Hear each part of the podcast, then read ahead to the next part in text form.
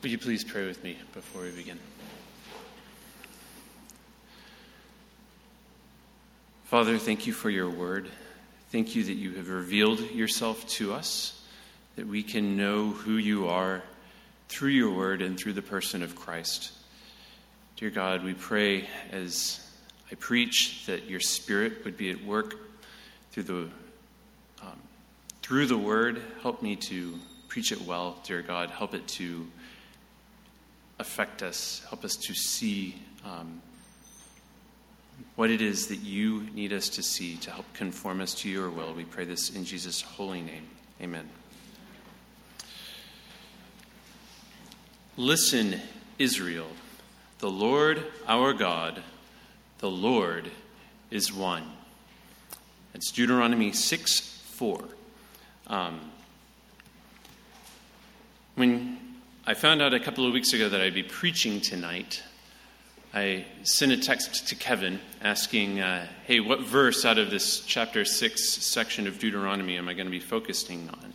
And Kevin said, verse four, all of verse four, and nothing but verse four. And then he reminded me that I had fifteen minutes.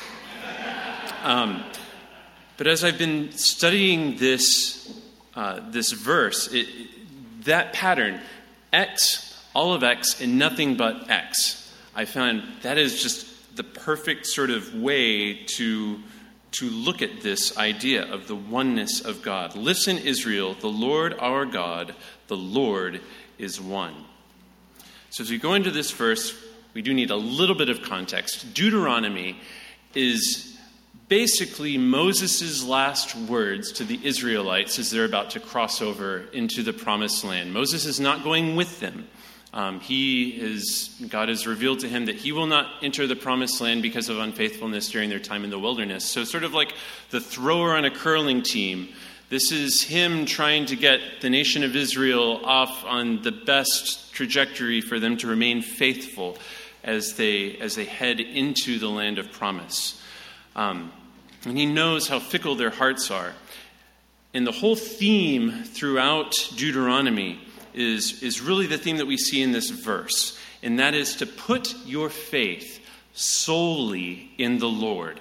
That is, put your faith solely in in the Lord. And as you look at this verse tonight, we'll be considering that in sort of looking at two aspects of God's oneness. The first is the Lord is more than enough. That is, the Lord is more than enough. And the other half of that is that there is no other. There is no other. So the Lord is more than enough. If you wanted to go on a vacation where you just chill out and relax, probably what you would want to do is find an all-inclusive resort. This isn't the sort of vacation where you're going place to place and looking at lots of things. You just want to rest on the beach and take it easy. You go to one of these all-inclusive resorts, you bring a lot of money with you, and uh, pop it down, and then you can spend the week. You go to get food, there's food. You get thirsty, they'll bring you a drink. You go sit on the beach, they'll clean your room. Everything gets taken care of for you. You don't have to go anywhere else. That is enough to have that vacation that you want. The Lord is complete. He is enough. He's more than enough. He's holy, he's sovereign over the whole universe, and he's lacking in nothing. We see this in creation, what he's created. We see the, his power in the forces of nature, and we see his goodness and the beauty around us. I mean, it's autumn right now. You look at the leaves on the trees, and it's it's beautiful. And the trees don't care what we think about them, and being pretty colors doesn't help the trees at all. You know, it's not something that evolution can explain. Um, but it is explained by God's goodness and mercy to us in, in the beauty that he creates.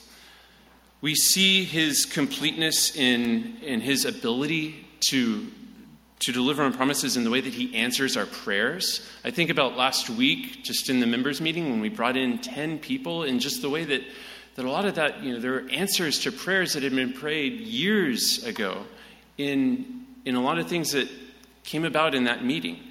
And um, You know, it can be hard to see that sometimes just because of the immediacy of life that we live in now and just the instant gratification. And God oftentimes operates on longer time frames than that. But but when we look and we see how God answers prayers, we can see his complete and sovereign power at work. And we see it also in his word, in the way that he fulfills his promises, the way that he fulfilled his covenants with Noah, with Abraham, with Moses, and with David. And we see it even now in our own lives and looking through the whole arc of the Bible and the way that the triune God that we were talking about, the Father, Son, and the Holy Spirit work together to bring about salvation. The way that the Son, Jesus the Son, takes on the penalty of sin on himself and pays for it on the cross to bring us righteousness so that we can be presented blameless before God. And then the way that the Holy Spirit reveals the truth of the gospel and the truth of Jesus' resurrection to us and helps us to accept that and put our faith in Jesus. So in all these things, we see how God is complete and enough. But a lot of times, we live operably as if God isn't enough. Maybe we don't pray. Maybe it's because there's something that we think um, that God wouldn't be able to do. There's a there's a, a doubt that God would be would be able. Maybe there's a person that we write off to say they would never believe the gospel, so we don't we don't bother bringing it to them, not trusting that the Holy Spirit is capable of working miracles to make people believe.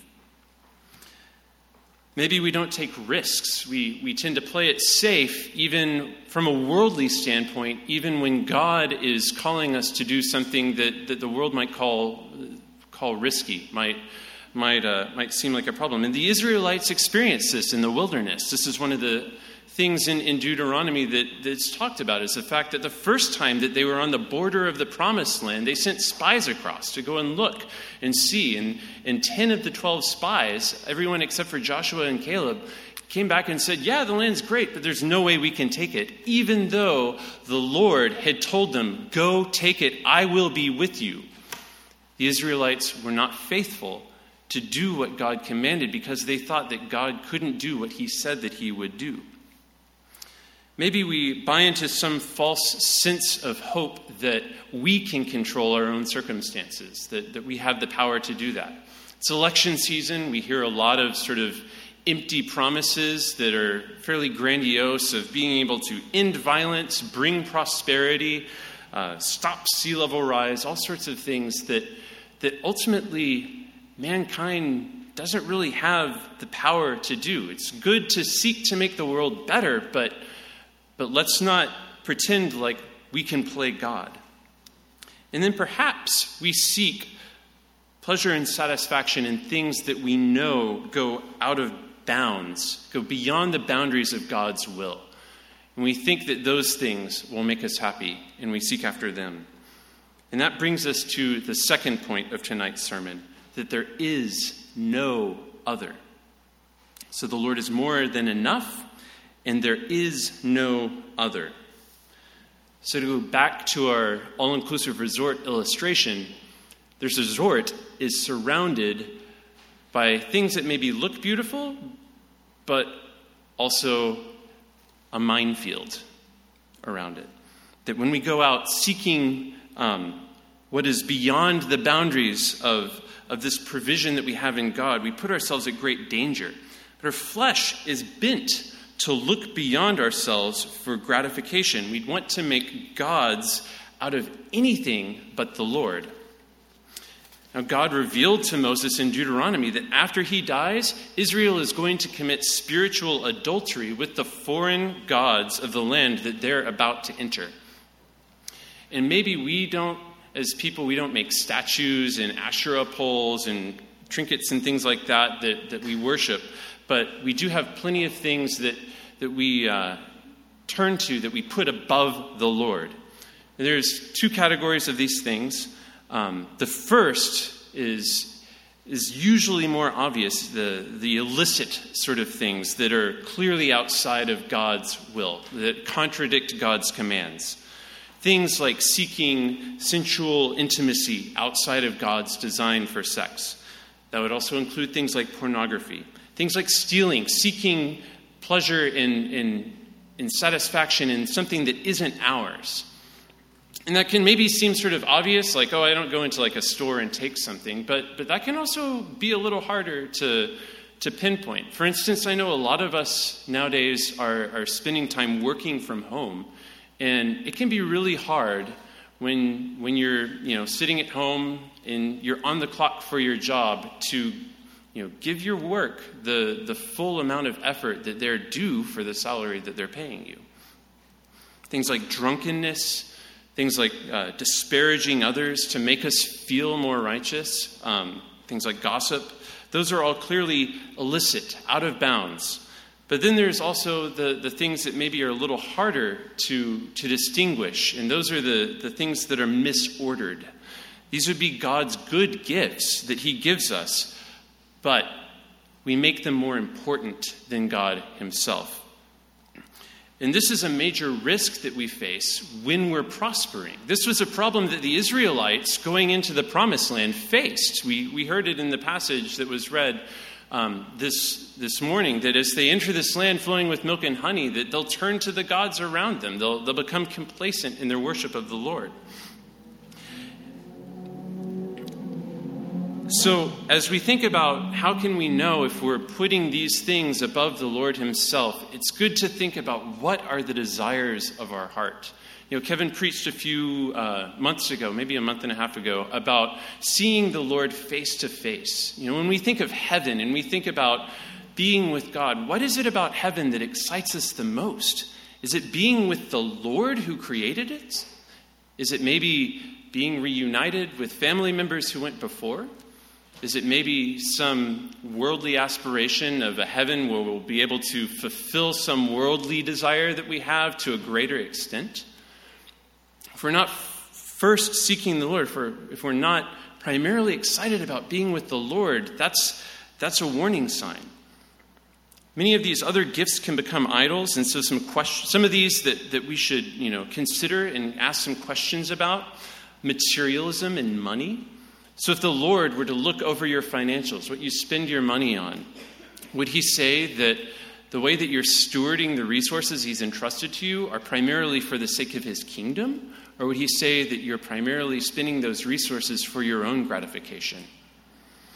Do you let financial considerations drive life decisions primarily over spiritual considerations in following God faithfully? For instance, if you were offered a job with a large pay raise, but in a place where you didn't feel that you could faithfully follow the Lord, would you take that job? With relationships, do you seek uh, relationships for God's glory and to help strengthen your faith and the faith of others? Or do you seek relationships for some sort of self-gratification? Respect and approval of others. Are you willing to face the scorn of the world because you are being obedient to the commands of Christ? And do you value an eternal reward from God who sees what you do more than you value an earthly reward of acknowledgement and recognition for things that you've done or accomplished? Control can be another thing. Are you willing to trust authorities that God has put into place around you, even when maybe that's hard to do? And health and security are another big one. The world would say, if you don't have your health, you don't have anything. Jesus says in Matthew sixteen twenty-five, "For whoever wants to save his life will lose it, but whoever loses his life because of me will find it."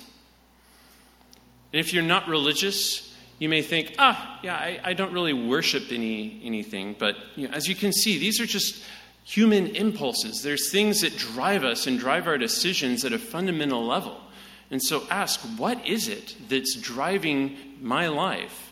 What is it that's dictating the decisions that I make? What's my system that I'm operating from? And how does that line up with what the Bible says about God? So how do we fight against idols? So the first thing that we see here in Deuteronomy is we spend time in the Word. As Lenny mentioned this morning as he was reading this, this is the Jewish Shema. This is a, a prayer, you know, sort of a confession that they just surround their lives with. The, you know, the, the Deuteronomy talks about reciting this to themselves over and over, just making this, this word a part of their life. So spending time in God's word helps us to align our lives to God and not to these idols and to order things correctly.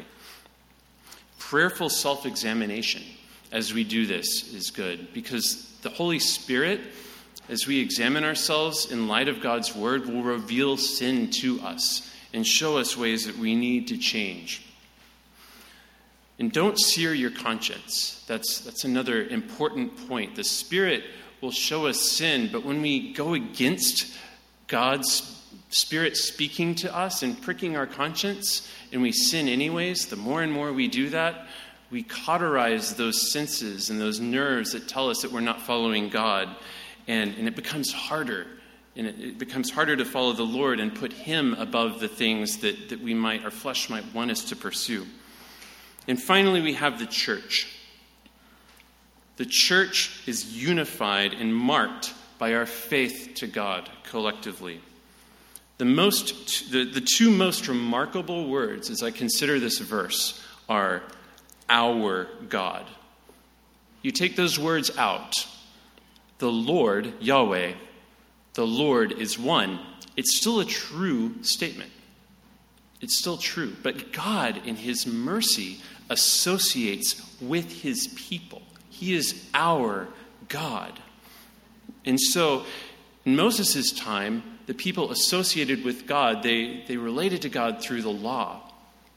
We see now that Jesus fulfilled the law, and He brings us into the very presence of the holy God by His blood. And so we help one another as we focus on the fact that we are unified to God as a body through, through the blood of Jesus, through His sacrifice on the cross. And when we truly believe the good news of that gospel, we respond by seeking to live faithfully, loving the Lord our God with all our heart, all our soul, and all of our strength. Consider tonight if you're doing that. Pray with me. Father, we praise You that You are enough. You are one. You are all-powerful, perfect and holy, holy, holy, dear God. We thank You that there is none other that we need to turn to. And Father, we ask Your forgiveness when we do look apart from You for the fulfillment that You are pleased to provide us, dear God, in Your will and in Your design and through Your redemption. Help us to trust You. Help us to have faith in You. Help us to encourage one another in that faith. We pray this in Christ's holy name. Amen.